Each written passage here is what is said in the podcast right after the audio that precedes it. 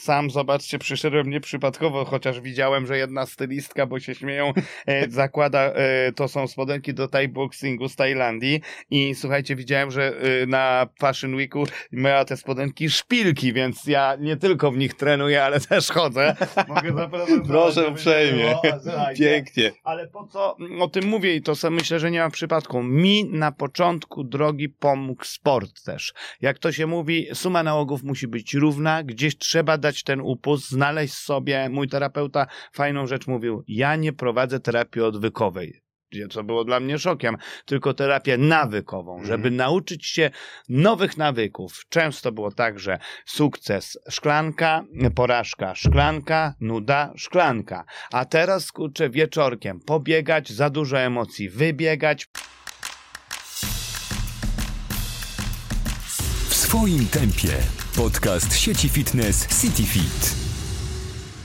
Osobiście uważam, że każdy człowiek ma przynajmniej jedną wyjątkową historię do opowiedzenia, ale od czasu do czasu zdarzają się te postacie wyjątkowo wyraziste, które w tym życiowym pamiętniku zapisały dziesiątki, a może i nawet setki barwnych historii, nie zawsze łatwych historii, ale takich, które na pewno angażują, które wywołują emocje i których chce się słuchać. I z pewnością e, taką e, osobą jest mój dzisiejszy gość, którego chyba nie trzeba specjalnie przedstawiać. Panie, panowie, Michał Koterski.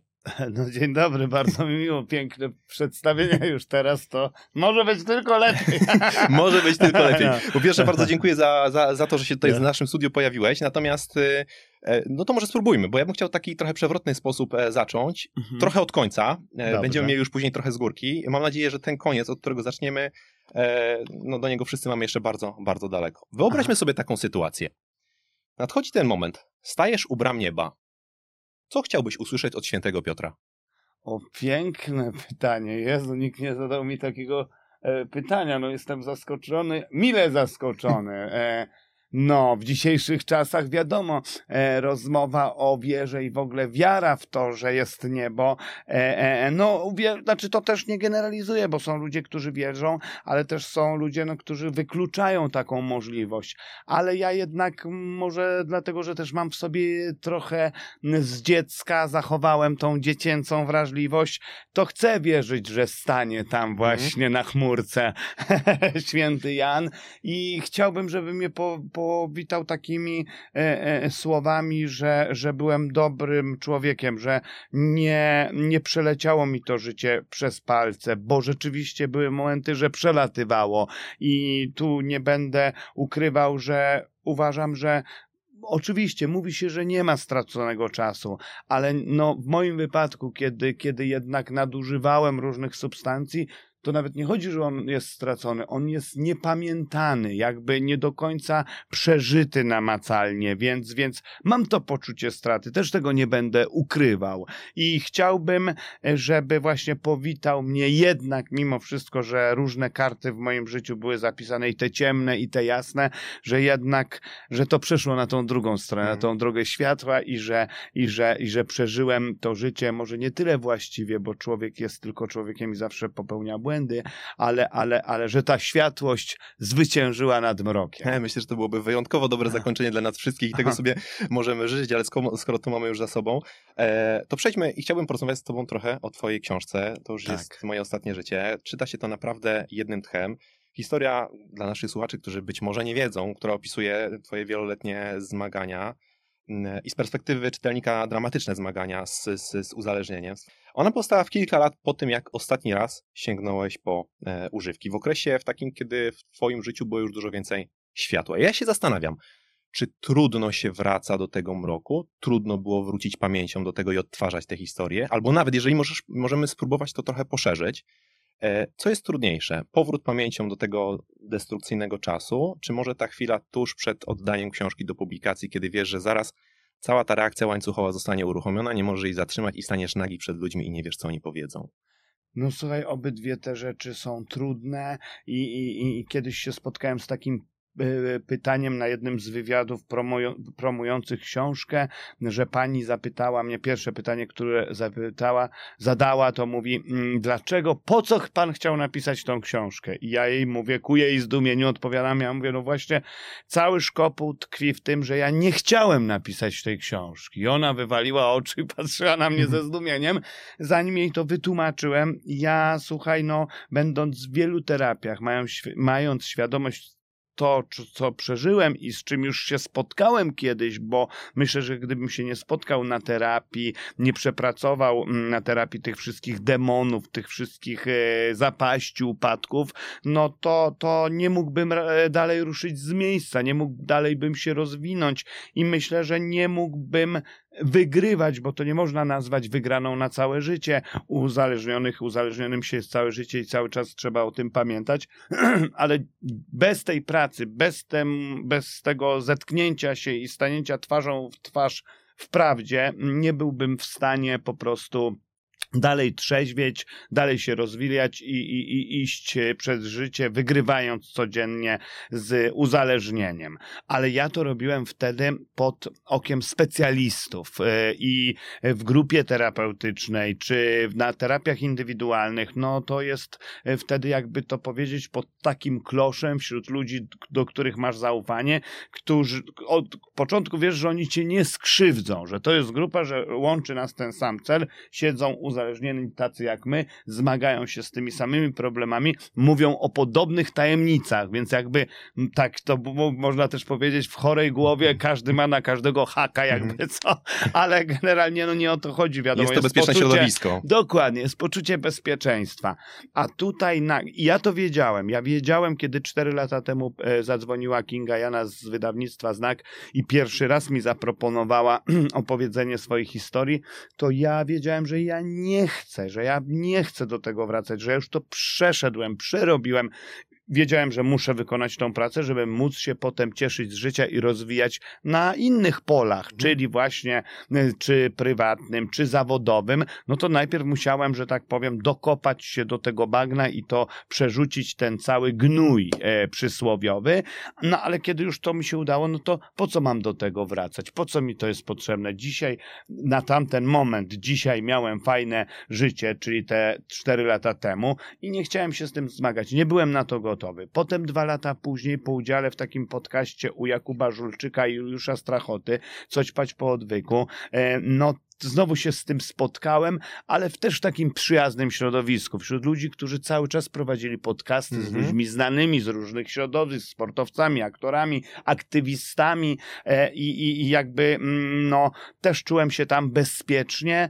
E, no i opowiedziałem tą historię, ale to mówię pokrótce, w godzinę e, i, i też nie wylewając wszystkich przecież trudności na, na, na, na światło dzienne i wtedy znowu ta Kinga się zgłosiła zgłosiła z wydawnictwa znaki, mówi, nie, pani Michale, no musi pan wydać, a ja mówię, właśnie ja nic nie muszę i nie chcę, od razu pani mówię, to jest nie na moje siły, ale z czasem, kiedy to przez cały czas napływały różne maile, różne wiadomości, ludzie przypisywali mi i to jest bardzo sklebiające i w ogóle to jest super doświadczenie. Pani Michale, słuchałem wywiadu, słuchałem podcastu, dzięki panu zmieniłem życie. Jestem, nie wiem, facet taki poruszający raz list napisał mailowy, mówi, jestem policjantem, biłem żonę, stosowałem przemoc w domu e, wśród dzieci, gdzieś wpadł mi pana podcast, mówi, jestem już tam 9 miesięcy trzeźwy, dzięki temu zmieniłem swoje życie no to, to, to są już takie świadectwa poruszające i taki, które dają taki wymiar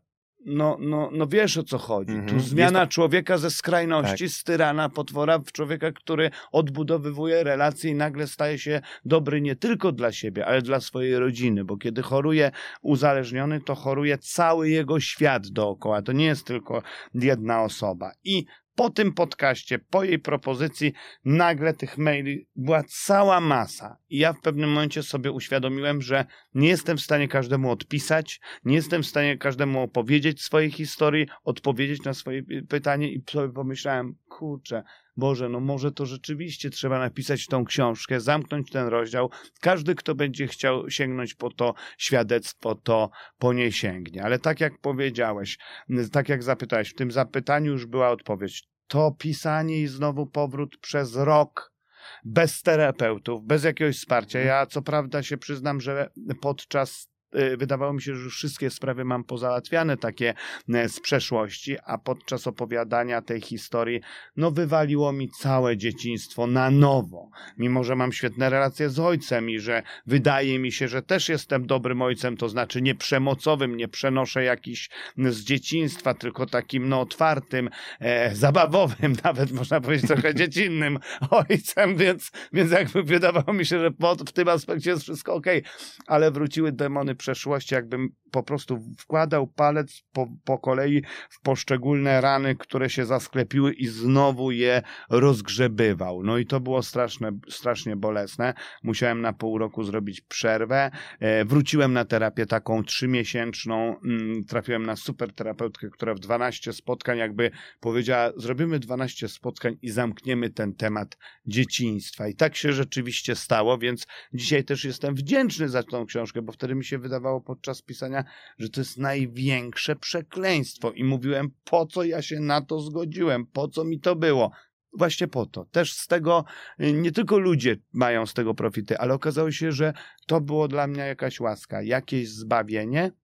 No a potem przyszedł ten moment, o który też zapytałeś, że jak już sobie uświadomiłem, to, to teraz byłem niedawno na spotkaniu na targach książki e, i tłumaczę to ludziom. Niech Państwo sobie wyobrażą, każdy po kolei, każdy, że teraz nagle wpadacie na pomysł, że największą z Waszych tajemnic wychodzicie na balkon, zwołujecie wszystkich sąsiadów, panią ze sklepiku, ludzi z siłowni, którzy są z sobą na co dzień, mówicie cześć i raczej no, mówicie o fajnych tylko Tak. sprawach i nagle wpadasz na pomysł, że ogłosisz najwstydliwszą z tajemnic swojego życia i opowiesz im tak po prostu. Obnażysz się. No, no niech państwo sobie to wyobrażą, niech każdy sobie, Tak. wiesz, y, to wyobraży. No, wy, no wydaje się to niewykonalne. W ogóle sobie myślisz, no dlaczego mam to mówić? Po co mi to potrzebne? Nie, no przecież to mnie zniszczy. Co oni sobie pomyślą? No pomyślą, że po prostu, no kurczę, że jestem, e, no nie wiem, czy zły, czy że się upodliłem. Każdy coś tam swojego ma.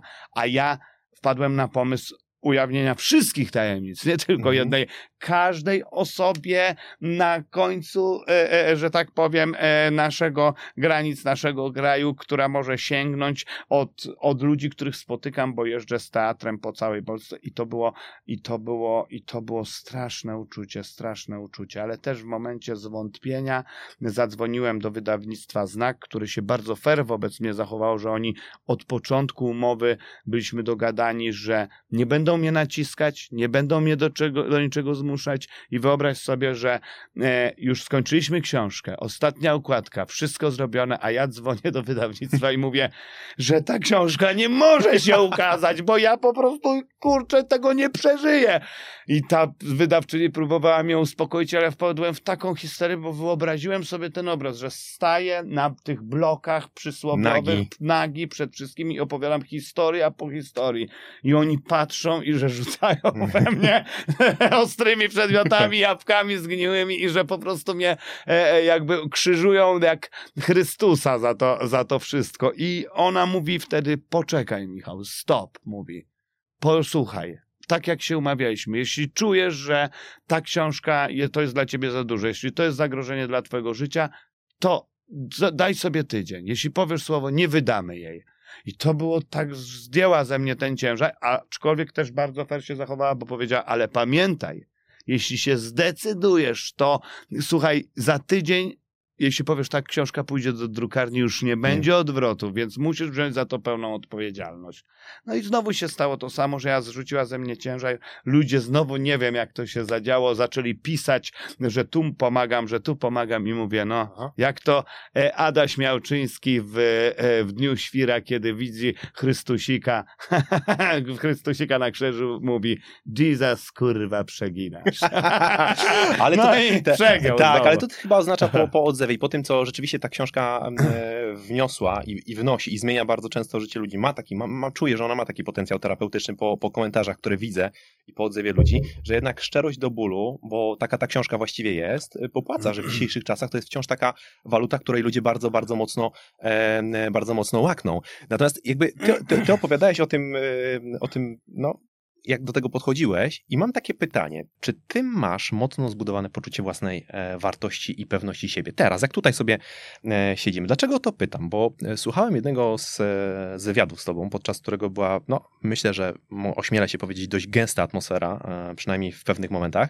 Miałem takie poczucie, że Michał Koterski jest teraz stabilny i to niezależnie od tego, co ktoś powie, co usłyszy, co będzie się działo, nic nie jest w stanie nim e, zachwiać. Takie wiem kim jestem, znam swoje słabości, ale znam też e, swoją, swoją wartość. I gdybyśmy to przełożyli na taki grunt może nawet trochę bliższy większości, większości z nas, na przykład mediów społecznościowych, z których korzystamy, no większość ludzi z nich, albo wiele ludzi z nich korzysta, ty prawdopodobnie zdecydowanie więcej z racji chociażby wykonywanego zawodu, czy na przykład coś takiego jak hejt, albo negatywne komentarze. To jest coś, co cię dotyka, coś, co wywraca twój dzień do góry nogami e, i, i, rozmontowuje, zabiera oddech, czy może takie rzeczy płyną gdzieś zupełnie obok i, i, i e, wcale cię to nie rusza? No ja powiem tak, bo to, to jakby na dwie części podzielę odpowiedź na to pytanie. Po pierwsze, e, tu klucz do tej, czy moje poczucie wartości jest dalej, czy jest teraz stabilne i ten Różnie to niestety jest. To nie jest tak, że jestem obojętny na te wiadomości. Jest więcej pracy, jestem przemęczony, jest gorszy dzień i jedna wiadomostka, jeden taki kamyczek do koszyczka może spowodować, że ja po prostu przeczytam mimochodem coś mm -hmm. złego i to mnie drąży jak kropla skałę. Ja dzisiaj już o tyle jestem mądrzejszy z doświadczenia, że po prostu e, mm, e, kasuję tych ludzi od razu, bo Jasne. sobie myślę, to jest ktoś przecież obcy, co ja mam się przejmować? Od razu staram sobie to przetłumaczyć, rozpuścić, że no Michał, hola hola, przecież my nie wiemy, kto to jest, nie? I po co się w to wdawać? Ktoś może dzisiaj ma gorszy dzień, no bo kto to pisze? To często ludzie, którzy sami umniejszając innym, e, e, e no chcą e, po komuś dowalić, że to rzeczywiście na tak. chwilę pomaga, tak się ludziom wydaje, ale to nie rozwiązuje problemu i zresztą mam takie doświadczenia, że kiedy jestem w lepszej formie i na przykład, nieraz się spotkałem z komentarzem, który był pełny agresji, ale takich naprawdę, no nie chcę cytować, bo, bo, bo, bo, nie ma to sensu, ale widać, że było to wylanie jakiejś złości, żółci y, człowieka, który mnie totalnie nie zna, tylko z mhm. jakiegoś wizerunku i kiedy jestem w lepszej formie, to często czuję takie współczucie, bo sam znam ten stan. -hmm. To nie mhm. jest tak, że ja jestem od tego daleki. Ja też czasami ni stąd, ni zowąd się na kogoś wkurzę i to tak naprawdę na maksa, a w terapii się mówi tak, to nie ty się, to nie ta osoba się denerwuje, cię denerwuje, to ty się na nią denerwujesz. -hmm. Ja mhm. zawsze nie mogłem się z tym pogodzić. No jak, przecież on mnie denerwuje, cały czas tam stuka podczas spotkania, albo nie wiem, cały czas ten. Ale to jest nieprawda to ja się na niego denerwuję. Wszystko zależy od mojego samopoczucia i taki test samochodowy ja sobie robię. Często jak, jak, jak nie wiem co ze mną, jeśli ja jadę samochodzikiem i wiadomo jakie te korki są w Warszawie i mnie wnerwia, że wpuściłem, nie mrygnął, a mrygnął, a nie wpuścił, a przecież teraz, teraz no jak jestem w gorszej formie, to zawsze to co mnie denerwuje, że nie wpuszczają na ten zygzak, nie? Mimo, Aha. że przecież się prawo na zmieniło i tak. kurde mnie to tak wnerwia, jak jestem w gorszej formie. A jak jestem w, w dobrej, to wjeżdżają czasami trzy samochody przede mną. Nie wpuści, to ja poczekam. I Uśmiechnięty. Ogóle, dokładnie, nie ma to dla mnie żadnego problemu. I rzeczywiście to się sprawdza. To ja się denerwuję. Więc żal mi wtedy tych ludzi, bo wiem, jak ja mam. To znaczy, że coś przeżywają. I wyobraź sobie, że miałem taką sytuację, że ktoś do mnie napisał e, w prywatnej wiadomości bardzo brzydko i, i już wiedziałem, że coś jest nie tak. I ja naprawdę napisałem do tej osoby, z miłością podszedłem do tej osoby i napisałem, słuchaj, wiesz co, przykro mi, że tak cierpisz, że musisz wylewać tak, taką agresję na kogoś, kogo nie znasz, bo przecież dobrze wiesz, że ja ci nic nie zrobiłem. I ja mówię, e, nie mówię tego, że, że z, jakąś, z jakimś takim, wiesz, cynizmem, tylko naprawdę mówię, pomodlę się za ciebie, żeby było ci lepiej. I słuchaj, trzy dni później, ja już zapomniałem o tym, że to się wydarzyło, od, odpisany komentarz i pisze do mnie chłopak młody i mówi, Panie Michale, e, e, miałem nadzieję, że pan tego nie przeczyta. Naprawdę, rzeczywiście miałem gorszy dzień i to się okazało, że to był tylko gorszy dzień. On nie miał do mnie nic i on mówi, bardzo pana przepraszam. On mówi i jeszcze potem zapytał, naprawdę pana obchodzi to, że się źle poczułem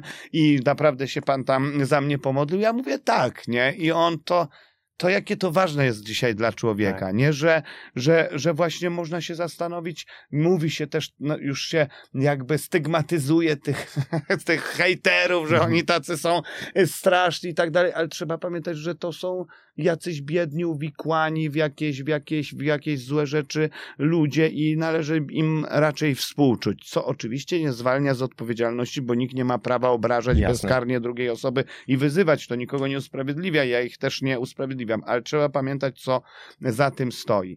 I też pamiętam słowa Jana Frycza, kiedy graliśmy w Gierku, no wtedy on był po tym filmie Ślepnąc od świateł i wszyscy byliśmy, znaczy ja całe życie byłem nim zafascynowany, uważam, że to jest genialny aktor, no ale oczywiście wtedy to było takie boom i tym Dariem, e, tą jego kreacją i mówiłem, Janek, Janek, chodź, dawaj, ja ci założę Instagram, przecież ty jesteś teraz guru młodzieży, Mhm. musisz ty, ty mieć Instagram, przecież oni chcą z Dariem się kontaktować. I taki mistrz, taki człowiek z takim ogromnym doświadczeniem, z takim dorobkiem, z, tyro, z tyloma rolami, gdzie wydawałoby się, że on Nie musi się nikomu kłaniać. Dokładnie. I on, jego poczucie wartości na pewno musi być wysokie. A on mi powiedział wtedy, Michał, mówi, posłuchaj, ja nie chcę mieć tego urządzenia, dlatego że choćby było tam sto pochlebnych komentarzy, a padł jeden krytykujący, to ja bym myślał tylko o jednym i zatrułoby mi to życie. I to dało mi do myślenia, że nikt z nas na to nie jest obojętny. Są dwie Dwa rozwiązania na to, to też kiedyś dawno, jak w ogóle wchodziły polta, portale plotkarskie i dla mnie młodego człowieka to było szok, bo nie było czegoś takiego wcześniej. Moja kariera jakby ta w cudzysłowie zaczynała się pod dniu świra, kiedy właśnie to się wszystko zaczynało, to była nowość i wtedy to każdy ci jechał po rajtach. Ta wolność słowa miała Do- inny charakter o w Jezu, ogóle, nie? Nawet te, te bezkarnie te portale, potem wiele było spraw, wiele, wielu mm, e, celebrytów ich skarżyło, więc oni się dzisiaj już opanowali, ale wtedy to cisnęli, wymyślali, byleby się klikało. Była wolna amerykanka. Ja to strasznie źle znosiłem, bo wtedy w ogóle nie byłem sta- stabilny emocjonalnie i pamiętam też e, wypłakiwałem w rękach się Ninie Terentiew i ona mówiła, Michał, jest jedno rozwiązanie, po prostu tego nie czytaj. Ja od dzisiaj nie czytam tych artykułów. Wtedy jako młody człowiek to ja nawet te komentarze pod tymi artykułami potrafiłem, gdzie tam już w ogóle jest taka, Tak. taki hejt, że tam ci nie Tak, przepuszczą. Ta, ta nienawiść jest takim O- społecznym O klejem, nie? Jezus, tam nie przepuszczą ci na centymetr. Tam to od razu, jak wchodzisz, to musisz się liczyć z tym, że to ci po prostu zryje głowę. Więc, więc nie czytam tego i i blokuję tych ludzi, ale wracając do tego, jak powiedziałeś e, na tych, o tym, co wspomniałeś na tych wywiadach, to powiem tak. Moja, moje poczucie wartości na pewno już jest bardziej stabilne niż było, jak byłem młodym człowiekiem, ze względu na doświadczenia i na różnego rodzaju terapię. E, Ale myślę, że kluczem do tego wszystkiego jest, kiedy idę na te wywiady, że ja nawet nie pytam i nie chcę wiedzieć, jakie będą pytania, jest to, że ja nie mam już żadnej tajemnicy, że mnie na niczym nie mogą złapać. I chodzi o to, ja nie, nie zachęcam, żeby każdy teraz opowiadał o najgorszych rzeczach w swoim życiu, ale ta książka dała mi coś, czego się nie spodziewałem, że już ja wiem, że na wywiadzie nie mogą mnie Mhm. z niczym innym wyskoczyć, co mogłoby mnie w jakiś sposób, o, no nie wiem, zakło, za, zawstydzić, Czyli tam- zakłopotać, bo tam zostały już takie gruby kaliber, że nawet jak coś mi przypomną, no jak na jednym z wywiadów tam mi przypomnieli, że jak kiedyś jeździłem taksówką i zapomniałem ten, gorsze rzeczy są w tej książce, więc to mnie w ogóle w żaden sposób no jakby nie jest w stanie zawstydzić, zakłopotać, bo wiem, co ja wtedy Mhm. robiłem. Ja opowiedziałem o tym i to jest taka też, wydaje mi się, zasada, że jak na przykład idę na spotkania, miałem ostatnio spotkanie na targach książki, to od razu mówię, proszę Państwa, dzisiaj jest duża publiczność, bardzo się cieszę, ale jestem trochę zestresowany. I ta tajemnica, którą ja zdradzam od początku, daje mi tą przewagę, że już się nie zastanawiam, jak gdzieś mi się ręka drży albo gdzieś tam się zapaflunie, czy oni wiedzą, że jestem Aha. zestresowany, czy nie wiedzą. I jestem niewolnikiem wtedy swojego umysłu. Czyli jak to mówią, prawda cię wyzwoli. Brutalna szczerość uwalnia. Tak. Brutalna szczerość uwalnia. Pięknie. Słuchaj, mam też takie, e, takie pytanie, które no też dotyczy kwestii uzależnień, ale trochę szerzej. Ja bym chciał to poznać trochę z twojej perspektywy, bo ty przechodziłeś przez to, znasz wszystkie zakamarki tego piekła, wiesz, co było dla ciebie wspierające, a wiesz, co było dla ciebie dodatkowym ciężarem, co, co było czymś, co, co, co podcinało skrzydła. Jak ty sądzisz, czy my Polacy, jako, jako, jako społeczeństwo, nie pytam teraz, nie wiem, o opiekę zdrowotną, nie żadne, żadne instytucje, e, znamy skalę problemu, my potrafimy się z tym problemem obchodzić, my wiemy, jak z takimi ludźmi e, rozmawiać, jak z nimi obcować, jak z nimi żyć, no bo tak jak mówiłeś, to jest często problem, to jest zawsze problem całej rodziny. Wiemy, gdzie szukać pomocy, czy Nie wiemy. No słuchaj, to co mi się wydaje już totalnie oczywiste, dzisiaj też w, w ogóle w erze internetu, nie, gdzie wszystko sobie można wklikać i zobaczyć, ja to widzę po wiadomościach, które dostaję. No to ludzie pytają o takie rzeczy, no co mi się wydaje, no, no jak można nie wiedzieć, gdzie iść po pomoc z uzależnieniem, czy dla dziecka, czy dla syna. Ludzie w ogóle też wydaje mi się, że pytają, co zrobić. No jak mówię, że na terapię, to oni, o dziękuję, że iść do terapeuty, do specjalisty. Jakby to było, no mi się wydawało, że to jest oczywiste, bo jak jesteś chory na, na raka, no e, przepraszam za porównanie, bo to oczywiście jest inny kaliber, choć jedna i druga choroba, powiedzmy to sobie szczerze, jest śmiertelna. I, i, i, I ten, to wiesz, gdzie udać się do jakiego specjalisty, z okiem, z ręką, ze wszystkim. A tu jakby ludzie totalnie nie mieli tego świadomości. To było dla mnie szokiem. No dziesiątki wiadomości dostaję do dziś, aż moja partnerka mówi, słuchaj, ty przestań wszystkim odpisywać. No to nie jesteś od tego, to nie jest twoja robota. Ale ja nie mogę się powstrzymać, bo no bo po prostu mi to nie daje spokoju, że to są takie dla mnie oczywiście, ale ja sobie zdaję sprawę, że no ja lata w tym siedzę i wiem proste rzeczy, ale to się jakby na wszystko przenosi. Mało tego, jeszcze uzależnieni mają o tyle dobrze, że meetingi dla uzależnionych, e, to znaczy mm, spotkania, grupy takie jak anonimowi alkoholicy, anonimowi narkomani, nawet anonimowi depresanci czy hazardziści, są to grupy samopomocowe bezpłatne. I one są, można sobie wpisać w internet każdy, w, ca w całej Polsce i na całym świecie bezpłatnie i ty możesz wejść kiedy chcesz, wyjść kiedy chcesz i posłuchać doświadczenia innych ludzi. Ale często moi znajomi, którzy dzisiaj się zmagają z jakimiś problemami natury psychicznej, mówią, kurczę, wy to macie dobrze, naprawdę. Mówią, ja jak, nie dość, że nie ma jak się dostać do lekarza, terapeuty, psychiatry ze swoimi problemami, bo zapisy są, to można wejść na znany lekarz, to słuchajcie, no do tych lepszych lekarzy, no to na za miesiąc. Ty Mhm. dzisiaj jesteś, no nie wiem, na skraju wyczerpania psychicznego, masz myśli samobójcze, a tam za miesiąc ci proponują tam, Albo no za pół miesiąc, roku. tak, za miesiąc to cię stary może już nie być, albo ty zaraz zrobisz coś, co może pociągnąć za sobą falę e, no, no nieodwracalnych konsekwencji, nie? Więc i mało tego, że nie ma, to no najtańsza wizyta tam jest już, nie mówię e, o Warszawie, bo to, to są jakieś chore ceny, 300, 350, 500 zł za wizytę, ale no minimum 150 zł, no to jest kupa szmalu, jeśli mówimy o regularności, no bo to nie jest jednorazowa wizyta. Więc uzależnieni i tak mają łatwiej, ale w ogóle generalnie świadomość jest bardzo mała. Dzisiaj też niestety przez to, że nie ma wielu, mm, e, nie, jest to zapotrzebowanie na terapeutów.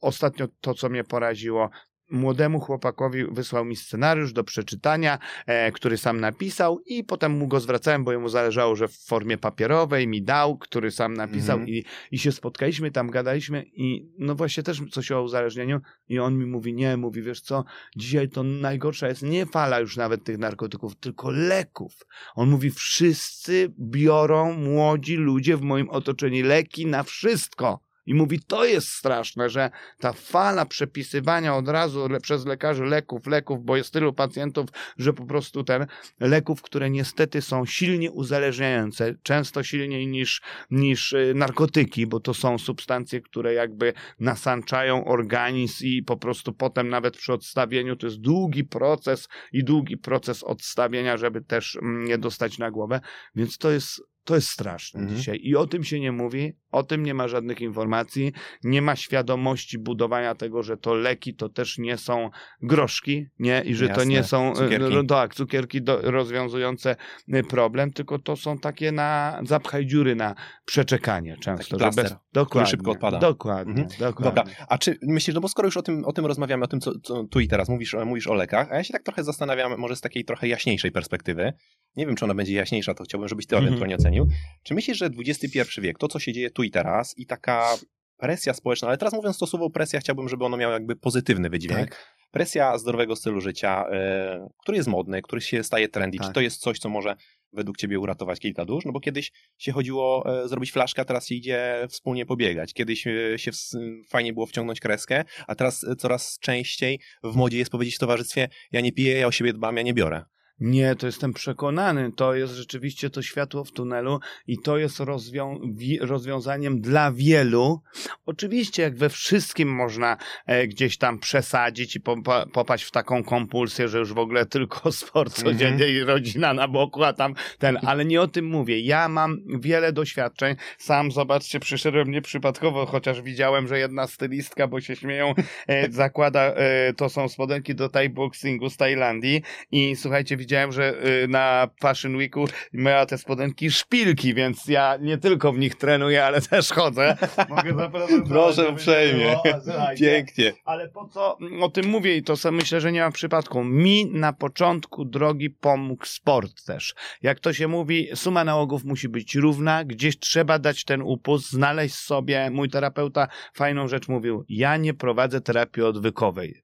Co było dla mnie szokiem, tylko terapię nawykową, Mhm. żeby nauczyć się nowych nawyków. Często było tak, że sukces szklanka, porażka szklanka, nuda szklanka. A teraz kurczę wieczorkiem pobiegać, za dużo emocji, wybiegać, pójść na salę. E, No ja akurat e, dużo tych, w te sztuki walki poszedłem na, na początku i miałem szczęście, bo trafiałem na takich trenerów, między innymi Roberta Jocza, który Janka Błachowicza przygotowywał mistrza e, świata w wadze półciężkiej w UFC, e, potem Maćka Skupińskiego, mistrza świata, który sam był mistrzem świata, pierwszym właśnie e, mistrzem świata w Thai boksie, więc w ogóle no super taka zajawka, ale, ale no to mi po pierwsze dawało też troszkę takiego zamiennego kopa, ale zdrowego, no bo jakby nie ma, nie, nie, kons- nie ma konsekwencji Jasne. takie jak są po używkach, ale też stało się stylem mojego życia i widziałem jak zaraża wszystkich po kolei, nawet moich znajomych aktorów, którzy nie mają problemu z alkoholem, bo przecież nie każdy musi pijący być alkoholikiem, też nie można popadać w taką skrajność, ale jak widzieli co ze mną się dzieje, że ja chodzę na tą matę, że spada mi waga i w ogóle, i że ten to zaczęli chodzić sami na boks, ćwiczyć i różnego rodzaju aktywności. Więc i dzisiaj zresztą też widzę w świecie influencerów takich, którzy no e, dopadli się do dużych pieniędzy, e, szybkich pieniędzy, Mhm. E, Potem nie, młodych ludzi, którzy nie bardzo sobie byli w stanie z tym poradzić i szybko wpadali w używki. Gdzieś właśnie sport też zamienili to na sport, może nie od razu na terapię, bo ja, ja się nie dziwię, że młodym ludziom. E, ja pamiętam, jak moja partnerka ją poznała, miała 25 lat, ja jej wtedy usilnie chciałem mówić, a ja miałem 37, że terapia to jest taka e, uzdrowiskowa i że to warto tera. Ona mówiła, żebym się puknął w głowę, żebym se sam chodził na terapię. Ale ja to rozumiem, bo jakby mi ktoś powiedział w, 20, w wieku 25 lat, że ja mam chodzić na terapię, to bym sobie pomyślał, no co oni ze mnie wariata robią. Aha. Ale jednak sport jest tym e, rozwiązaniem. Też terapeutyzuje. Tak, terapeutyzuje. To, co mówisz, jest modny. Jest fajnie dzisiaj poopowiadać, kurczę, gdzie trenujesz, co trenujesz, ile trenujesz, jak trenujesz. Są te maratony w ogóle, które e, są teraz takie popularne, gdzie ludzie się zapisują, gdzie widzę, jaka to jest zajawka, gdzie pokazują, ile przebiegli, ile schudli, Aha. ile, jakie mają wyniki i tak dalej. I, I rzeczywiście też widzę na planach, już nie ma kultury w ogóle planach filmowych czy, czy serialowych nie ma już kultury picia. Kiedyś to się w ogóle zaczynało od tego. Wielcy zaczynali rano od tej przysłowiowej małpki, a dzisiaj w ogóle nie ma mowy o piciu żadnego alkoholu. To jest niedopuszczalne. Za to się leci z pracy. Jeśli jest taka opinia, to w ogóle często nie angażują takich aktorów, bo nikogo na to nie stać, żeby się użerać z pijanych. No jasne, nie? no właśnie, no to spróbujmy wprowadzić trochę tego kina i sztuki, no bo to jest e, Aha. coś, co po pierwsze masz w genach i coś, co jest bardzo istotnym elementem twojego życia. I skoro już tą drogą to ja się zastanawiam, jak ty się na to zapatru- zapatrujesz? No bo w ludowych przekazach, tak, Aha. e, wciąż uważa się, że alkohol i inne substancje psychoaktywne to jest takie paliwo kreatywności i twórczości. E, Ty byłeś po jednej stronie i po drugiej stronie tej granicy. Czy woda, dragi naprawdę wzbudzają pierwiastek geniuszu, czy raczej to jest taka kotwica, która nie tylko dewastuje, ale również zawęża horyzonty i jednak sprawia, że że to dusi tę kreatywność i, i, i to twórcze wiz- wizjonerstwo. Ja powiem tak szczerze, że przez długi czas mi się tak wydawało. E, może to stąd, że no, za moich czasów to też byli tacy ci guru, czy ci moi idole, jak Kurt Cobain, e, Mm. no Nirvana, to się to w ogóle był taki boom i to się słuchało i wszyscy jeździli na deskach i słuchali tej Nirwany i w ogóle no wiadomo jaki to był styl życia Buntownicy.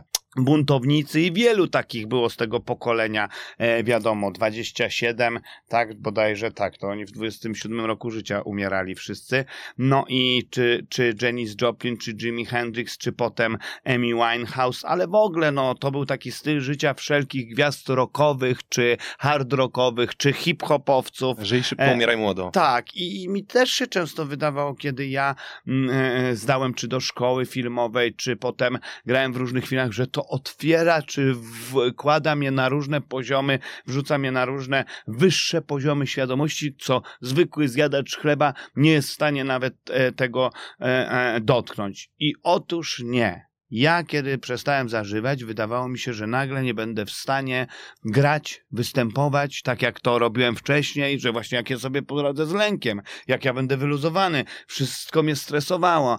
I pamiętam słowa mojego ojca, który dzisiaj też jest już 23 lata trzeźwy i mi mówił, że nigdy w życiu nie dos- doświadczył takiego rozwoju jak na trzeźwo i że te w ogóle e, platformy, czy te przestrzenie, które się otworzyły w jego życiu, zresztą to jest namacalny dowód, bo te najlepsze filmy zrobił już na trzeźwo, Dzień Świra, wszyscy jesteśmy Chrystusami, no to jest wszystko jakby pokłosie jego trzeźwego życia, Mhm. więc no, no filmy, które przeszły, że tak powiem, do, do historii No, polskiego. najlepsze filmy polskiej kinematografii, mówmy się. No to słuchaj, no bardzo mi miło, no ja tego nie mogłem powiedzieć, chociaż mogłem, bo nie, ja podziwiam ojca i oddzielam to, że to mój ojciec to rzeczywiście jest wspaniały twórca, wiem jak on pracuje, jak dba o słowo, jak pisze, no mało kto wie, że Dzień Świra w trzech czwartych jest pisa- pisany trzynastozgłoskowcem, Jak pan Tadeusz. no właśnie, no to są niesamowite, no to to się w głowach Ja jeszcze tylko poz- pozwolę mieści. sobie dodać, że to są takie filmy, które ja z doświadczenia, bo oglądałem je wiele razy, to jest w ogóle coś, co jest we mnie bardzo silnie zakorzenione, że za każdym razem w tym filmie znajduje się coś nowego. Te filmy są wciąż aktualne i za każdym razem odkrywa się ten film na nowo w inny sposób. To jest niesamowite. Tak, i one się nie starzeją. Ja ostatnio też leciałem do Stanów i kurczę, Dzień Świra był tam w tym e, krzesełku, że Mhm. tak powiem. I mówię, a obejrzę, a to lata tego nie widziałem. Boże, jak ten film się nie zestarzał, jak on jest aktualny. Już nie mówię tylko o rzeczach, o tych moja, e, e, moja mm, e, Racja. Racja jest mojsza niż twojsza, a moja jest najmo, najmojsza, co przetrwało do dziś i w ogóle przetrwało, co, się, co jest do dziś widoczne Aktualne. wśród e, polityków. I to rozdzieranie flagi polskiej, ten krwawiący orzeł. I tak naprawdę, no, no co tu dużo gadać, to było, jest i będzie i to się nigdy nie zmieni, ale też już mówiąc o tych ludzkich e, e, e, jakby przywarach, o tych natręctwach, o tych przeszkodach, e, e, z którymi stykamy się na co dzień i, i o, tym, o tej klatce umysłu, która jest u, tego bohatera widoczna, a, a, a ona no dzisiaj to już w ogóle jest wyrazista i coraz więcej osób się do tego przyznaje, bo jeszcze kiedy ten film powstawał, to wielu osób, wiele osób, pamiętam, po cichu podchodziła do mojego ojca i mówiła, panie Marku, no ukradł mi pan te sceny z życia, ja też tak mam, ale szeptem, wszyscy Tak. jakby to było, nikt się nie chciał przyznawać, a dzisiaj my już się przyznajemy, co też wydaje mi się jest takim ogromnym postępem. Przyznajemy się do tych swoich słabości, nie wstydzimy się o nich mówić. Tak jak powiedziałeś na początku tej rozmowy, że to jest nawet w cenie, w sensie takim, że, że ludzie potrzebują takich autorytetów, że potrzebują ludzi, którzy publicznie się mówią, przyznają, bo to ich popycha do tego, że o kurde, no facet z telewizji tak ma, no to chyba ja Mhm. nie jestem wariatem, nie? To, to, to on ma tak jak ja mam i że jest na to rozwiązanie, to ja mogę sobie pomóc. Tak, Zresztą- zwłaszcza w świecie, w którym wszystko się idealizuje i pokazuje się tylko te jasne, jasne strony Dok- życia. Dokładnie i gdzie w ogóle wiesz, kiedy mówi się o słabościach i nie tylko o słabościach, ale też o wartościach, że w pewnym momencie tak jakby się zatarły wartości, zalała nas taka amerykańska fala, czyli mówię przysłowiowe złote zęby, e, kurcze, e, łańcuchy i to nie łańcuchy z lat 90. z wątpliwego, z wątpliwej jakości kruszców, tylko brylanty, e, białe złoto i tak dalej i, i ta instagramowa sieczka i też ten wygląd, ale nie wygląd y, ten jakby no ciała, tylko wygląd y, poprawiany operacjami e, plastycznymi. E, No i to, to wszystko nas zalało i taka powierzchowność i taka pustka, że dzisiaj ja widzę po młodych ludziach, jak oni potrzebują, żeby ktoś opowiadał, opowiadał prawdę, żeby przestał im fundować te maski, tą sztuczność, ten, ten, tą, tą, ten konsumpcjonizm. E, I też taką mam sytuację, to też tylko świadczy o mnie, że jestem tylko człowiekiem i nieomylnym i też przyznaję się, że nieraz poddaję się ocenie. Ostatnio jechałem mm, do pracy, do Wrocławia, zatrzymałem się na stacji, tankuję samochód, patrzę, podjeżdża taki Mercedes GT za banie wypasiony i wy wchodzi z niego dwóch młodych takich gówniarzy z 19 lat, takich jak ja kiedyś, te szerokie spodnie, wyciągnięte te i kurde, ja sobie myślę i tak sobie pomyślałem, oceniłem ich, nie no, skąd ci gówniarze mają takie pieniądze? No człowiek nigdy na takiego Mercedesa nie zarobi, a oni z takiego GTK, kurde, no wypasionego, widać, że no, no tłustej fury i mówię, nie, aż taka trochę zazdrość i ocena, oczywiście, że, że, że, że wiadomo, że bananowe dzieci, no i jak szybko dostałem, że tak powiem, po łapkach, bo e, poszedłem zatankować, wracam i nagle e, w telefonie dostaję zapytanie, czy mam wolny termin, żeby zagrać tam. I miałem kalendarz w bagażniku, bo korzystam z papierowego e, e, kalendarza. Wróciłem się, otwieram bagażnik, wraca tych dwóch młodych chłopaków. Jeden do mnie podchodzi, zaczepia mnie i mówi: Przepraszam, panie Michale, mogę zająć chwilkę? A ja mówię: No tak, proszę. On mówi: Chciałem panu bardzo podziękować i chciałem panu powiedzieć, że szanuję pana, że tak pan otwarcie mówi o wierze. I dla mnie to był taki Jak szok. bo to, obuchem w łeb. tak, bo to były ostatnie osoby, które bym się, po których bym się spodziewał, że oni w ogóle mają taką potrzebę, że to jest dla nich wartością i że to jest ważne, że ktoś o tym mówi, że ktoś im pokazuje, że mimo, że, że ma, że jest z mediów, że nie wiadomo co, to jednak nie pogubił się w tym, że jednak jest coś jeszcze ważnego i to Mhm. jest dzisiaj nam bardzo potrzebne. nie? Jasne. Słuchacie podcastu sieci fitness CityFit. Chciałbym tu jeszcze pociągnąć za, za jeden sznurek, trochę poszerzyć ten temat, albo może raczej zawęzić go do samego zawodu e, i warsztatu e, aktorskiego, z Twojego doświadczenia oczywiście. E, I mam taką trochę karkołomną myśl, bo substancje, holizmy, uzależnienia behawioralne, one przenoszą na chwilę w lepszy świat, pozwalają odwrócić głowę od, e, od, od trudnych emocji, no i często też mówi się, że to jest problem właśnie emocji, tego, że nie potrafimy ich czytać, nie potrafimy ich dostrzegać, że nie potrafimy ich kontrolować, nie potrafimy sobie zwyczajnie z nimi radzić. Natomiast droga, którą ty później przeszedłeś w trakcie procesu terapeutycznego, pozwoliła ci lepiej zrozumieć, e, kim jesteś, to z pewnością, ale też e, pozwoliła ci lepiej dostrzegać te emocje, reagować na nie, kontrolować, radzić sobie lepiej z emocjami. I e, zastanawiam się, czy to jest coś, co, co ci pomaga. Czy ta droga, którą przeszedłeś, sprawia, że jesteś, że jesteś lepszym aktorem, bo w mojej głowie aktorstwo no to jest w dużej mierze umiejętność żonglowania emocjami, zarządzania em- emocjami, eksponowania emocji, no i też wzbudzania emocji w ludziach, którzy są po drugiej stronie ekranu, czy też po drugiej stronie, e, po drugiej stronie sceny. No właśnie, tu wracając też do twojego poprzedniego, połączę odpowiedź na te dwa pytania, bo na to poprzednie do końca nie odpowiedziałem. Powiem tak, ja i to mówię, to nie jest teraz, że wam mówię, że tam gadam tak na potrzeby tego, że żyjcie zdrowo. Nie, mówię to z ręką na sercu i szczerze, że wszystko, co najlepsze spotkało mnie w trzeźwym życiu i świadomym, mimo tego, że tak jak powiedziałeś, pierwszy raz spotkałem się po 23 latach z emocjami różnymi, nie tylko przyjemnymi i euforią, bo u człowieka uzależnionego, który odstawia substancje po takim czasie, emocje idą w takim wachlarzu. Normalnie to się odbywa tak. To nie znaczy, że one są mniejsze, tylko że rozregulowany jesteś tak, jak ja się odcinałem od emocji, non-stop je znieczulałem, no to w ogóle one były naprawdę na takiej, gdzieś tam po, po, próbowały się przedrzeć, ale jednak były cały czas stłumione, a tu nagle taki wachlarz tych emocji. Ja musiałem sobie z nim poradzić i właśnie wtedy myślałem dokładnie tak, że mówię, kurde, ja już nie zagram, ja już nie wyjdę w teatrze, jak to będzie, jak ja koncert poprowadzę, będę, jestem przecież teraz taki spięty, zestraszony, te emocje zaczęły we mnie buzować, jak je okiełznać. I wtedy mi powiedział też jakiś terapeuta na mojej drodze bardzo mądre słowa, powiedział Michał, ja mówię, Jezus Maria, już nie będę tym, kim byłem, straciłem siebie, takim byłem wtedy rock'n'rollowcem i ten, a on mówi do mnie, Michał, No i to jest właśnie kolejne kłamstwo na, na swój temat. On mówi, to nie jest tak, że ty, że to narkotyki y, ciebie stworzyły i ci to dało. Nie, ty miałeś to wszystko w sobie. One tylko pomogły to wydobyć. I ty musisz się teraz nauczyć wykonać ogromną pracę, żeby na trzeźwo umieć wydobyć to wszystko, co najlepsze wydobywały z ciebie narkotyki w ten moment. No i wiesz, można by powiedzieć rzeczywiście, to nie jest do końca tak źle i narkotyki wcale nie byłyby złe, gdyby nie cena, którą trzeba zapłacić. No wcześniej czy później one zabiorą ci wszystko. One rzeczywiście na ten moment dawały odwagę, luz ten, ale to nie jest prawda, że bez tego nie można być wyluzowanym. To wszystko można przepracować.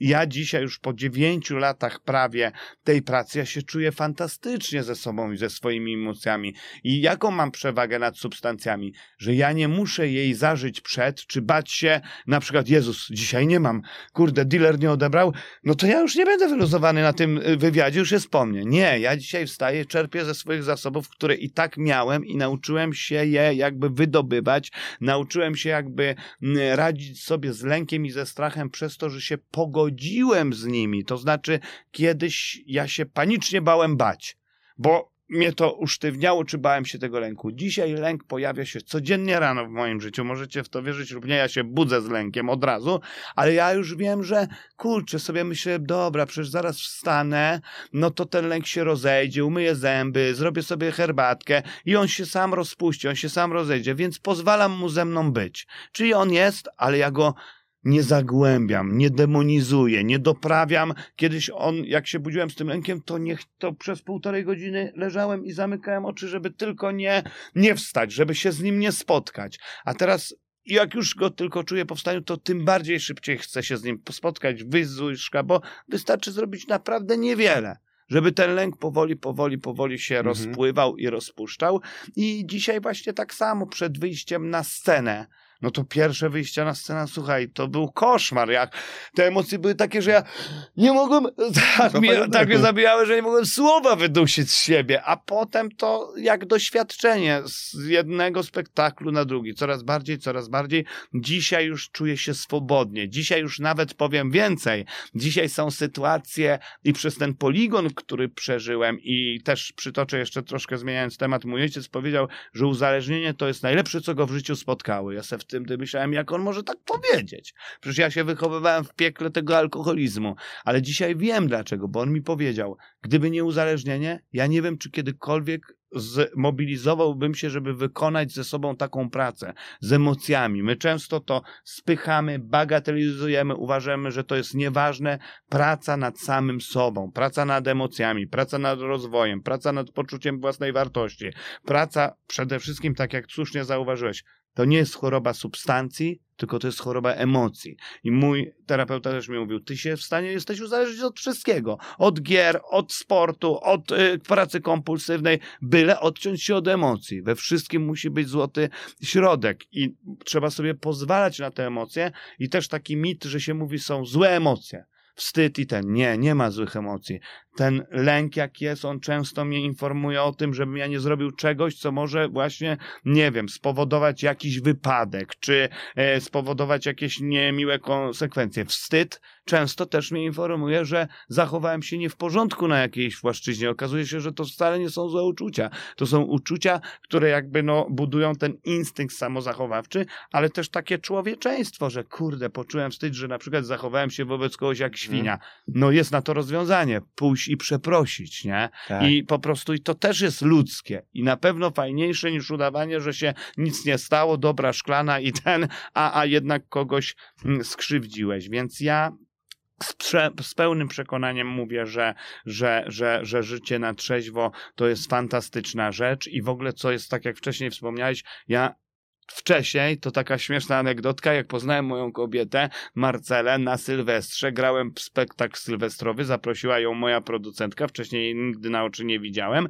No i producentka mówi, ty Michał, taki wygadany, już wyluzowany, to może byś toast wzniósł. Oczywiście bez alkoholu, tylko ludzie byli, bo to mm -hmm. było mhm. spektakl z toastem i z powitaniem Nowego Roku. I żebym powiedział parę słów. No i ja tam przemówiłem i podchodzi Marcela, którą wcześniej przed spektaklem tylko się przywitaliśmy, tak ją poznałem. I ona ona podchodzi i mówi do mnie, a słuchaj, a ty nie pijesz? A ja mówię, no nie, nie piję, ale widzę, że ona bez kieliszka. Ja mówię, a ty? Ona mówi, no ja też nie. A ja, a od ilu? Ona była w szoku. Ja mówię, jak od ilu? No w ogóle normalnie nie piję. Dla mnie w głowie uzależnionego chorego, no nie mieściło się w głowie, że kurde, no wszyscy jak nie pije, to jakaś zaprzyjaźniona alkoholiczka. A dzisiaj, słuchajcie, no się przyciąga takich ludzi, jakim samym się jest.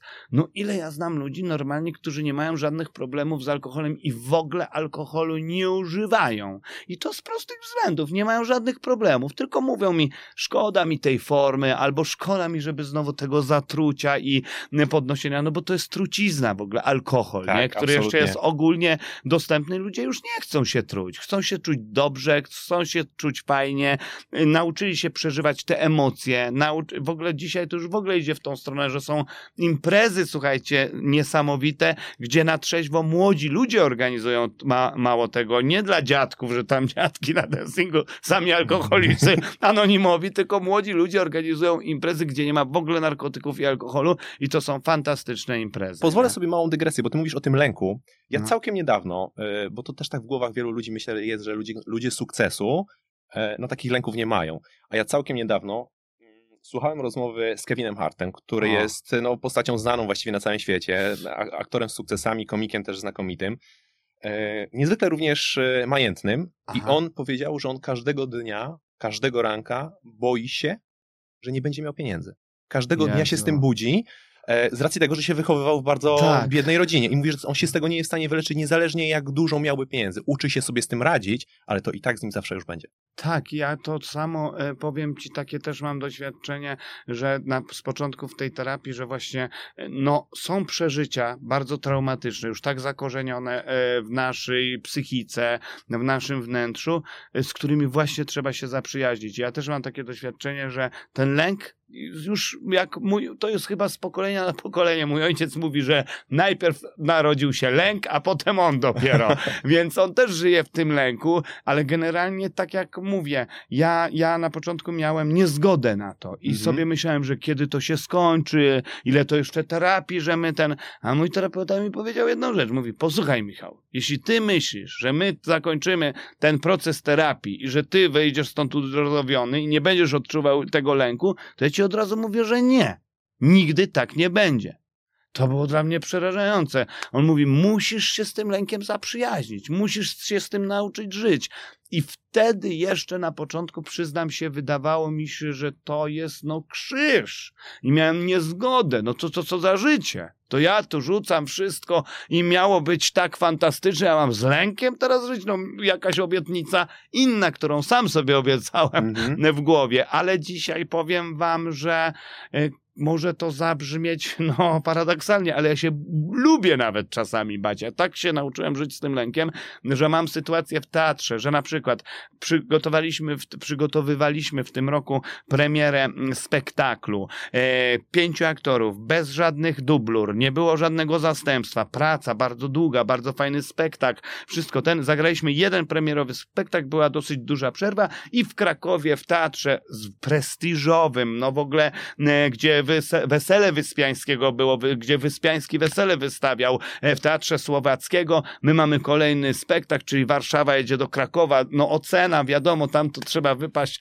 e, e, że tak powiem, e, rewelacyjnie, a tu gościu nagle, który gra z nami w spektaklu, nie będę mówił który, no on se pomylił terminy i on zdjęcia tego dnia ma. I kurde, przyprowadza na próbę przed, dzień przed, chłopaka, którego przygotował przez tydzień i że on z nami zagra. No i ludzie w popłochu, nie, odwołujemy, nie. A ja mówię, nie, słuchajcie, no nic lepszego nie mogło się trafić, nie, bo już dla mnie właśnie to, to troszkę też się uzależniłem od tego i to może troszkę uzależnionego się odezwał, ale nie, ja lubię takie sytuacje. One e, czegoś nas uczą, pokazują nas i też im powiedziałem, słuchajcie, kochani, jak my dzisiaj nie zagramy jutro, to my na następny te- ten będziemy już z tym w głowie. To też kiedyś się nauczyłem, bo trenowałem z kaskaderami. I była notabene właśnie taka szkoła kaskaderów w Krakowie. I skakało się z piętra na poduszkę. Ja skoczyłem pierwszy raz bardzo niefortunnie na róg tej poduszki, jeszcze się łapalnąłem łokciem i ten, ka- ten szef kaskaderów powiedział, teraz wrócisz na górę i skoczysz jeszcze raz. Ja mówię, nie, ja już nie skoczę, ty skoczę, przecież tu mógłbym się zabić. On mówi, nie,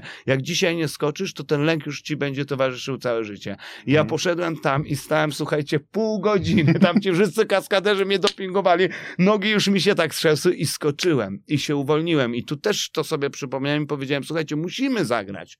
To nas wzmocni, to nas upewni w tym, że my to super umiemy. Przecież była premiera, był sukces, wszyscy nam to mówili. No kurczę, nie zatraćmy tego obrazu. I weszliśmy w Słowackim, zagraliśmy rewelacyjnie, owacje na stojąco i, i ja się bardzo cieszę takimi Że różnymi nie jak coś się- uległeś, że nie uległeś. tak, tak, Mhm. że już dzisiaj nie uciekam. Kiedyś bym się podpiął, o Jezu, ucieczka? Uciekamy Mhm. razem. A dzisiaj namawiam ludzi, mówię, nie, słuchajcie, to nie jest problem nie do rozwiązania. Przecież wszyscy inni świetnie znamy ten tekst. Damy sobie radę, tym bardziej, że to świetnie aktorzy ze mną tam grają z większym doświadczeniem i dorobkiem niż ja, więc wiedziałem, że w ogóle na pewno damy sobie radę. Okej, no dobra, no to y, mam y, jeszcze taki, taki wątek, który mi się zrodził w głowie. To jest pytanie, które nie jest związane już e, z, z uzależnieniem, ale jest Aha. związane z, e, no, z twoim zawodem, z, z aktorstwem.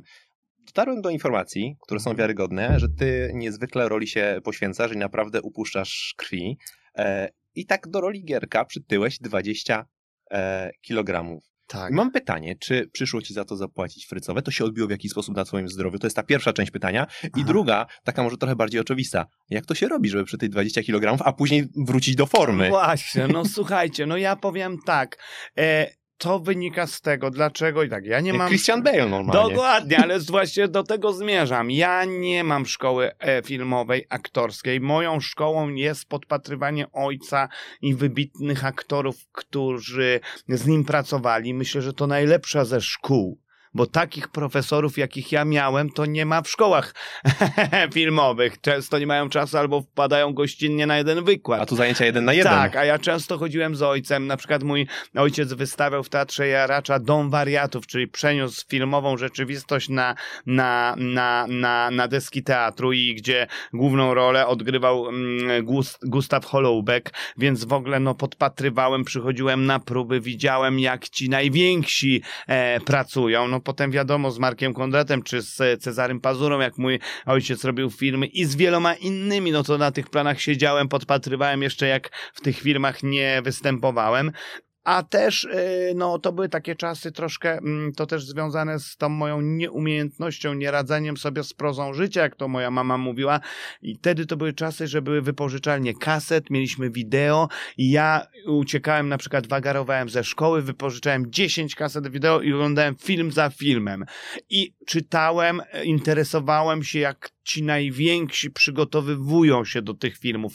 I tam nie było taryfy ulgowej, tam nie było to, co mi się podobało w tej grze, czy Al Pacino, czy Roberta De Niro, no bo to była taka jakby czołówka najlepsi z najlepszych na tamten czas, no to u nich nie było tar- taryfy ulgowej. Ich metodą nagranie było nie odgrywanie postaci, tylko stawanie się postaciami, czyli to wiadomo powszechnie, no jak De Niro do taksówkarza się przygotowywał, że poszedł na taksówkę i pół roku jeździł, czy do Wściekłego Byka Mhm. też chód, to już nie Christian Bale to wymyślił, to Tak, tak. zapoczątkował De Niro i wszyscy się na nim wzorowali, no to wielki, wielki, wielki aktor i ja też tego się uczyłem i to obserwowałem. Więc nie wyobrażałem sobie, żeby mi nagle brzuch doczepiali, nie? A Mhm. musiałem, no ja byłem chudszy jeszcze teraz ni- 7 kilo niż teraz. Teraz ważę 90, wtedy ważyłem 83, 84, taki szczypior byłem. No i sobie pomyślałem, no kurde, no gdzie, jak? Tym bardziej, że wiedziałem, jakie są war- warunki polskie. My nie mamy pieniędzy na to, żeby, y, y, wiesz, no, robić taką. Taki, e, taką charakteryzację jak w Stanach. Nikt nie ma na to pieniędzy, nikt nie ma na to czasu. Tam film, jedną scenę potrafią tydzień kręcić, a u nas potrafią w trzy tygodnie film skręcić, a nawet w dwa czasami, jak dobrze pójdzie przy dobrych wiatrach, bo się robi tanio, szybko i wiedziałem, że jedynym wyjściem, żeby nie było ściemy, jest po prostu przytyć. To było bardzo trudne, dlatego że ja nigdy nie byłem gruby, no i kurde, udało się przytyć 6 kilo, właśnie tam do 90.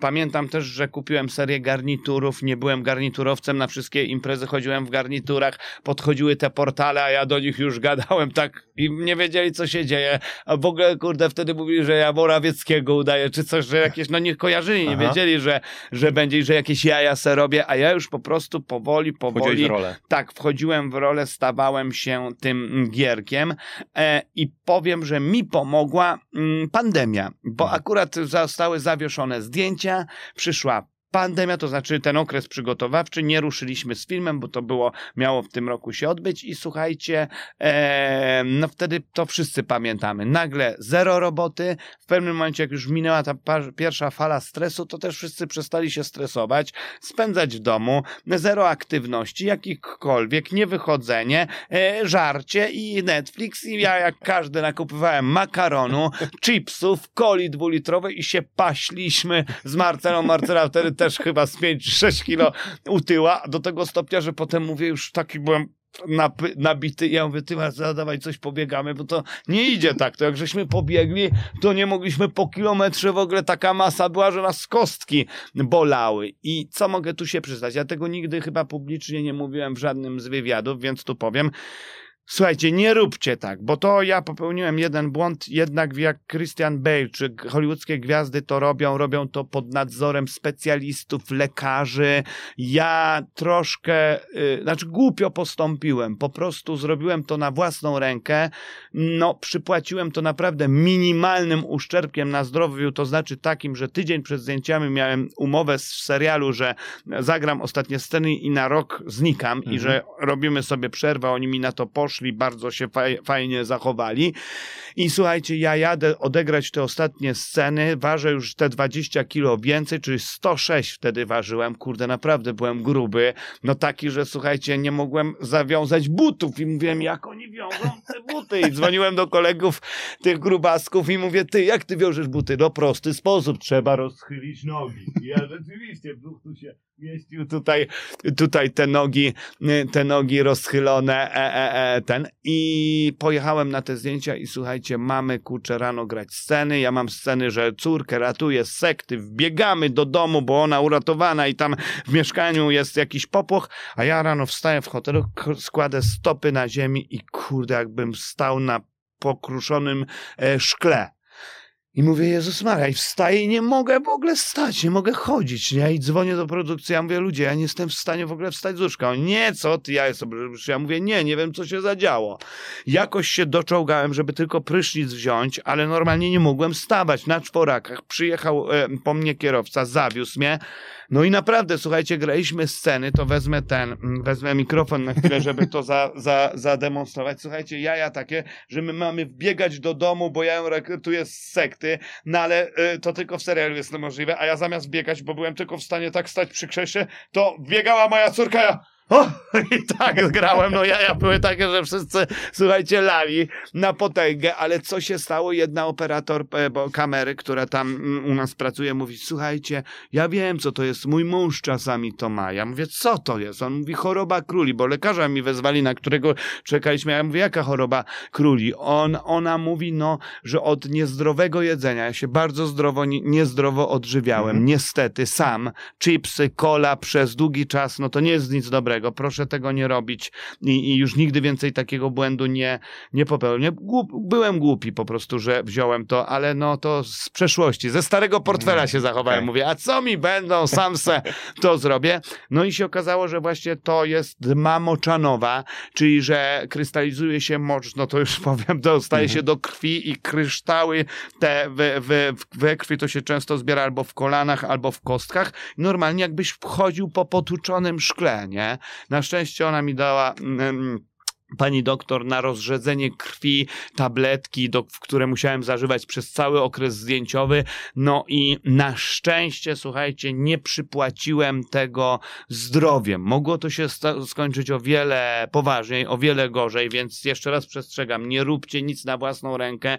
No nie chcę wspominać, ale już jeden ze sportowców też ostatnio na własną rękę robił i wiadomo jak to się skończyło. E, e, e, e, I myślę, że, że no to trzeba jednak robić wszystko. Jak się się na czymś nie znam, to się, to jest kolejna nauka, że trzeba się e, e, poradzić specjalnie. Dokładnie, a ja nie poprosiłem fachowca i powiem, potem też trochę głupio postąpiłem, bo przy tej wadze 106 chciałem zrzucać to. No i mówię, zawsze chodziłem na te walki, no to mówię, pójdę, to w moment się rzuca, ale ja trzy razy na macie, a to taka waga, że mnie nogi, kolana zaczęły siadać i mówię, nie no, nie schudnę, nie da rady. No i już poprosiłem fachowca o, o, o, o, o radę, tak, i, i, i to jest, mogę powiedzieć, bardzo pomógł mi Tomek Oświecimski, no, który był trenerem personalnym, wiele gwiazd, Kasię Nosowską, e, Patryka Wege, no wielu korzystało z jego usług, Olgę Bądź przygotowywał do, do, do służb specjalnych i zrobił z niej, no wiadomo, e, Terminatora Tak. i, i, i on mi zastosował plan treningowy, plan żywieniowy i rzeczywiście to zrobiliśmy i obyło się bez o, oszczerpku na zdrowiu, aczkolwiek niestety, no, y, ja już grałem, że tak powiem, koło czterdziestki e, ten, te, w tym filmie, no i inny jest metabolizm, no i powiem teraz, muszę się pilnować. Teraz jest tak, że jak troszkę podjem, to od razu leci mi waga, no już jeszcze niedawno, miesiąc temu 5 kilo więcej ważyłem, bo wakacje, jedzone tego i nie ma. Ale nie. w głowie człowiek zawsze ma naście A, lat. dokładnie, ja wiem, ale wiecie, ja nie chcę, jednak człowiek mm, e, otyły i to już mówię o najmniejszej nadwadze, wygląda starzej, niekorzystnie, jednak to mi zawsze mówił ojciec, mówi zobacz na tych amerykańskich aktorów, rozbierze się i kurczę się na to patrzy, to jednak pracujemy ciałem, a te polskie mówi, wtedy też były takie czasy, że dzisiaj to muszę pochwalić, aktorzy wyglądają świetnie, dbają o sylwetkę, mogą się rozebrać i to w ogóle jest estetyczne i patrzymy y, w telewizji czy, czy w kinie i jest na co popatrzeć, ale wtedy to każdy bęben zapuszczony, zalany od wody i, i ja to mam cały czas w głowie, więc też chcę o to dbać, tego pilnować, no ale już jest to tak roz, rozregulowałem sobie gdzieś ten mm, metabolizm, dodałem mu, że, że muszę się pilnować. No. Musisz się pilnować. Dobra, to jeszcze jedno z ostatnich pytań, które jest w temacie znów aktorskim. Jest ono związane no, z, z twoją przeszłością trochę bardziej niż, niż to e, poprzednie pytanie. E, napisałeś w swojej książce, że aktorstwo trzyma mnie w pionie i nie pozwala zatonąć. Ja mam taki, e, takie, takie pytanie, no bo w tym zawodzie czasem trzeba dać sobie w szyję, czasem trzeba wypić drinka, czasem trzeba wciągnąć kresy, kreskę i teraz mam na myśli oczywiście kreację aktorską.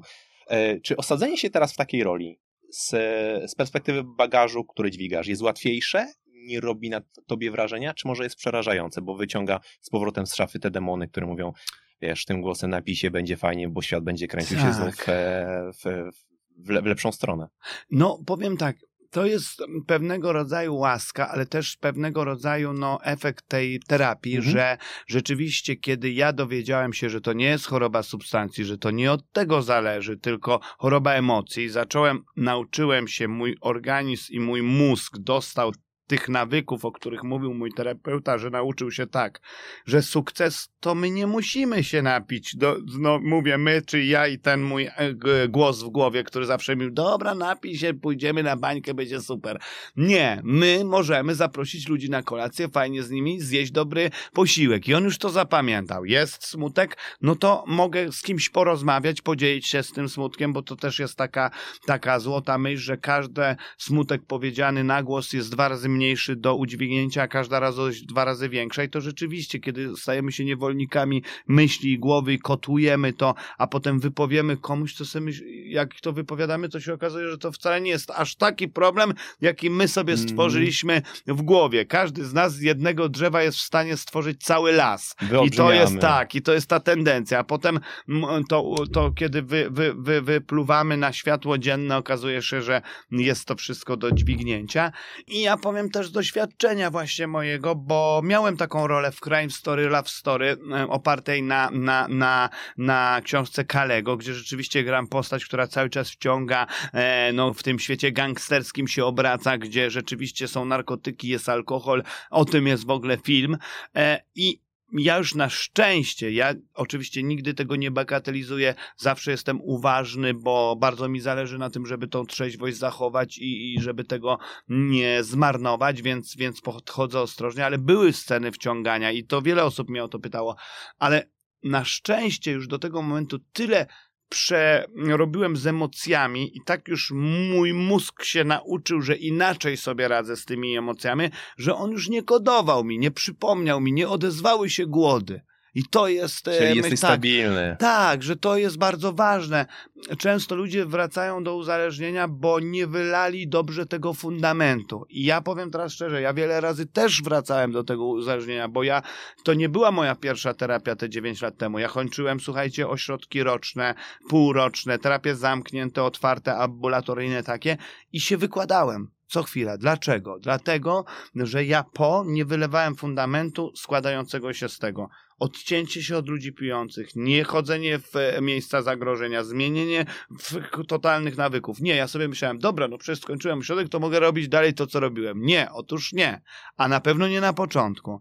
A tym razem zastosowałem się do wszystkiego, co mi powiedziano w terapii. Wylałem bardzo taki e, no, trwały i solidny fundament, który pozwolił mi na to, że mogę podejmować się Mhm. właśnie takich ról i że się nie wywalę, bo jest stabilny, a nie dom, jakby to powiedzieć, postawiony na piasku. Okej, pięknie. E, no dobrze, no to e, Michał, pytanie, ja jeszcze może tylko dodam, że całe te, cała ta historia jest fantastycznie opisana w twojej książce, to już moje ostatnie życie i ja naprawdę bardzo gorąco zachęcam. Gwarantuję państwu, że jeden, dwa dni i książka jest przeczytana od deski do deski, bo czyta się ją naprawdę jednym tchem, jest nie, niesamowicie, niesamowicie wciągająca i, i dająca też do myślenia. Aha. Wywołuje emocje, to jest coś, co ja zawsze uważam, że po filmie, po dobrym filmie człowiek wychodzi z jakimiś emocjami i zaczyna myśleć o swoim życiu. Zastanowi się nad czymś, może coś zmieni, ale jest to taki, taki moment refleksji. Dokładnie tak samo jest, jest po twojej książce. Jest to moment, moment e, refleksji, który, który się rodzi, właściwie on się rodzi w trakcie całej książki wielokrotnie. Także uważam, że jest naprawdę fantastyczną pozycją i gorąco, no, gorąco dziękuję, zachęcam. dziękuję. Natomiast tak się zastanawiam, może to będzie e, właśnie też jakiś taki pierwiastek światła w tej rozmowie. Jest jakaś najlepsza rada, którą masz w głowie, która wyryła się w twoim sercu, którą ty kiedyś od kogoś otrzymałeś? Bo dużo rad tutaj padło od ciebie. Tak, ja no właśnie też staram się, bo nie ukrywam, wielu ludzi mnie prosi o radę teraz, nie? I jakby no stałem się jakimś autorytetem w tej dziedzinie, ale tak jak już powiedziałem jedną rzecz, ja nie jestem terapeutą, nie jestem specjalistą i też wiele błędów popełniłem i też w trzeźwym życiu, chociażby z tym tyciem i chudnięciem. Już teraz się zgłaszam do specjalistów, więc moją radą jest to, żeby zgłosić się do specjalisty, żeby nie leczyć się samemu, żeby mamy nie miały pomysłów same na leczenie własnych dzieci, żeby nie miały pomysłów na to, jak sobie rozwiązywać te problemy. Nie, E, żeby rozwiązać problem uzależnienia osoby bliskiej, własny, trzeba udać się do specjalisty. To jest przede wszystkim moja rada, bo generalnie rad w ogóle nie udzielam, tylko staram się dzielić swoim doświadczeniem. Dlaczego? Dlatego, że nie czuję się kompetentny, ja mogę opowiedzieć, jak u mnie było, ale ja nie chcę brać odpowiedzialności, bo ja nie jestem lekarzem. To tak jak ja bym miał jakąś wiedzę i nagle bawił się w znachorstwo i dobra, no to ja będę teraz żylaki leczył. Mhm. No kurde, no, no wiecie, no jest 50 na 50, a raczej nawet powiedziałbym, że nikłe szanse, że, że ten bez tej, mimo ogromnej wiedzy, a małej, małej praktyki, więc, więc wolę tego nie robić. E, e, wolę, znaczy wolę, po prostu tego nie robię. Nie chcę tego robić. Od razu, jak ktoś mnie pyta, mówię, słuchajcie, są meetingi, wysyłam linki. Są, mówię, w którym ośrodku się leczyłem, który mogę też poleczyć, po, polecić, bo sam tam byłem, więc wiem, jacy są specjaliści. Ktoś tam, mama do mnie pisze, wie pan, mój syn leczy się w takim ośrodku, jestem taka wdzięczna, no ja mówię, ile tam jest? No miesiąc. No i mógłby pan polecić, bo chce im się ten. Ja mówię, nie, nie mógłbym, proszę panią, bo ja nie znam tego Mhm. miejsca. Ja nie wiem, kto tam leczy, jak tam leczy. Nie mogę wziąć odpowiedzialności za co, za coś, z czym nie mam, z czym nie mam mm, e, doświadczenia ani nic wspólnego. Więc ja daję taką radę. Zgłaszajmy się do e, specjalistów i to w każdej dziedzinie. Jak chcemy coś robić, to, to po prostu e, e, zgłaszajmy się do ludzi, którzy się na tym znają. No jest też takie a propos uzależnienia samego, czy w ogóle też wydaje mi się wszelkich e, odnoszenia sukcesów, czy jakby tego, żeby uzyskać jakiś cel w życiu, no to do tego potrzebny jest czas i cierpliwość, więc jest takie przysłowie, daj czas czasowi. To wszystko w w, jakby stanie się w odpowiednim czasie i też jest takie przysłowie, będziesz gotów, to cię spotka. Mhm, jasne, piękne. Słuchaj, e, no to też już wspominaliśmy, że twoja, twoja, twoje świadectwo, twoja historia no, ma taki potencjał terapeutyzujący, nawet jeżeli sam powtarzasz, że jesteś, że jesteś pacjentem, a nie terapeutą. I się tak zastanawiam, e, bo na terapiach dla uzależnionych wszyscy jesteśmy Chrystusami, to lektura obowiązkowa. Tak, Aha, tak, tak też stoi w twojej książce. Czy myślisz, że e, to moje ostatnie życie też będzie czytane na terapiach?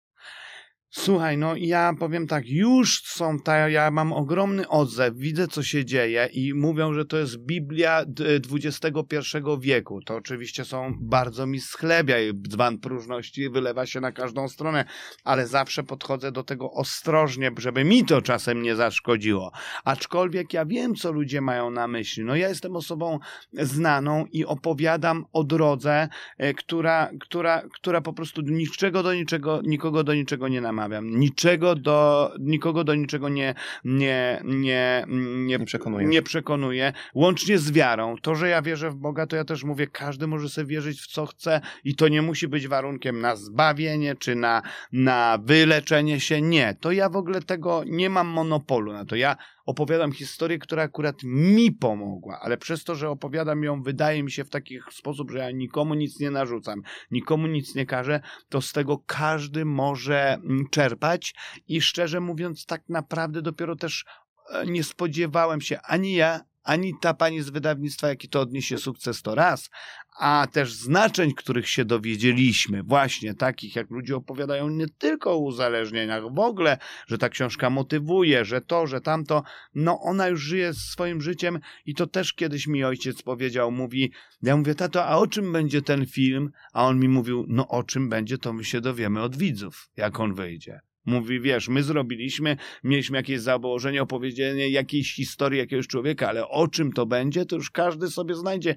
I o czym jest ta książka, to ja dzisiaj się dowiaduję i cieszę się, że ona w jakiś sposób może ludziom pomagać. I już wiem, że dzisiaj na pewno pomaga i wielu, wiele ludzi uzależnionych i czy jeżdżę do ośrodków, to proszą mnie, żebym przywiózł dla pacjentów i terapeuci, nawet już do tego stopnia mm, doszło, że też lekarze mnie zaczęli prosić, żebym przyjechał na jakieś spotkanie z lekarzami, no bo mój ojczym jest chirurgiem i powiedział mi jedną rzecz. Mówi, no słuchaj, e, wspaniały chirurg, wspaniały lekarz, e, a on mi mówi, do mnie mówi, no z uzależnienia to my mamy godzinę, mieliśmy godzinę mm w ogóle, no nikt nie ma pojęcia o tym, nie? I oni mnie prosili, żebym ja przyjechał, podzielił się wiedzą, ale to już powiedziałem, słuchajcie, to już jest troszkę za daleko, nie przesadzajmy, nie? Aha. Ale on nie, pan jest odpowiednią osobą w tym, tym. Ale ja wolę jednak no nie, nie. Mówię, co jest jednak za dużo i to też jest dla mnie niebezpieczne i nie czuję się jeszcze nadal e, na tyle kompetentny. Znam wielu wspaniałych terapeutów z też takim doświadczeniem, jak ja mam, to znaczy,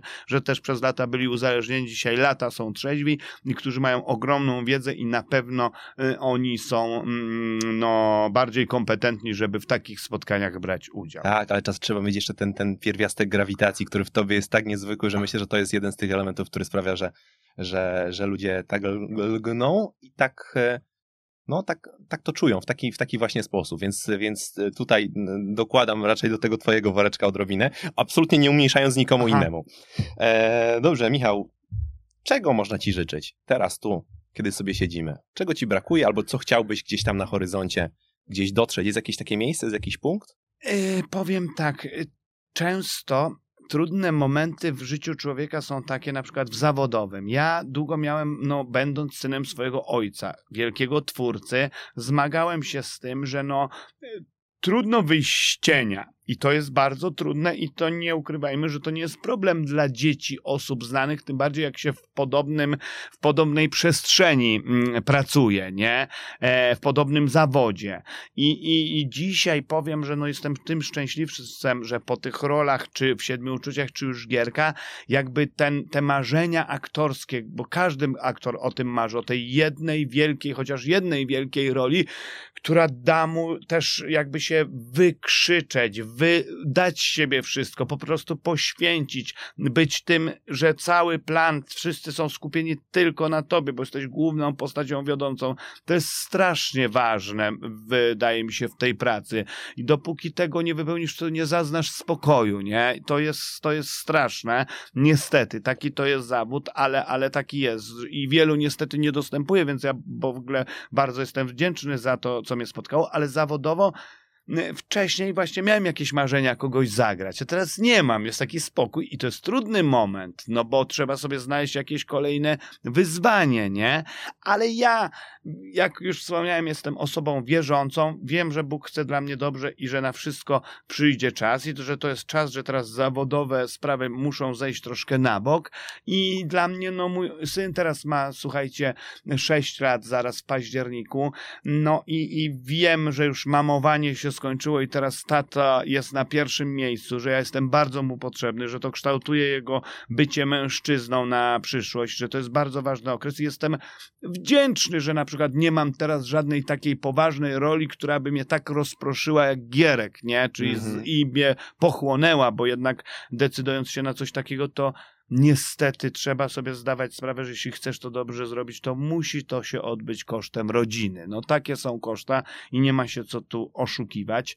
No a ja na szczęście teraz nie dostaję takiej roli i to wiem, że w moim zawodzie, bo to, że często pytają, no, aktorzy się spotykają i nie pytają, co u ciebie, tylko na co teraz robisz? Aha. A jak ja mówię, że nic, z uśmiechem na ustach, to często chyba, bo ja to rozumiem, myślą, że to udawany uśmiech. Nie, ja się cieszę naprawdę, bo wiem, że znam siebie, że mając takiego ojca, musiałbym upuścić krwi i dać siebie wszystko i no i z bólem serca yy, wiem, że o, odbyłoby się to kosztem rodziny. Na szczęście nie muszę stawać przed takim dylematem.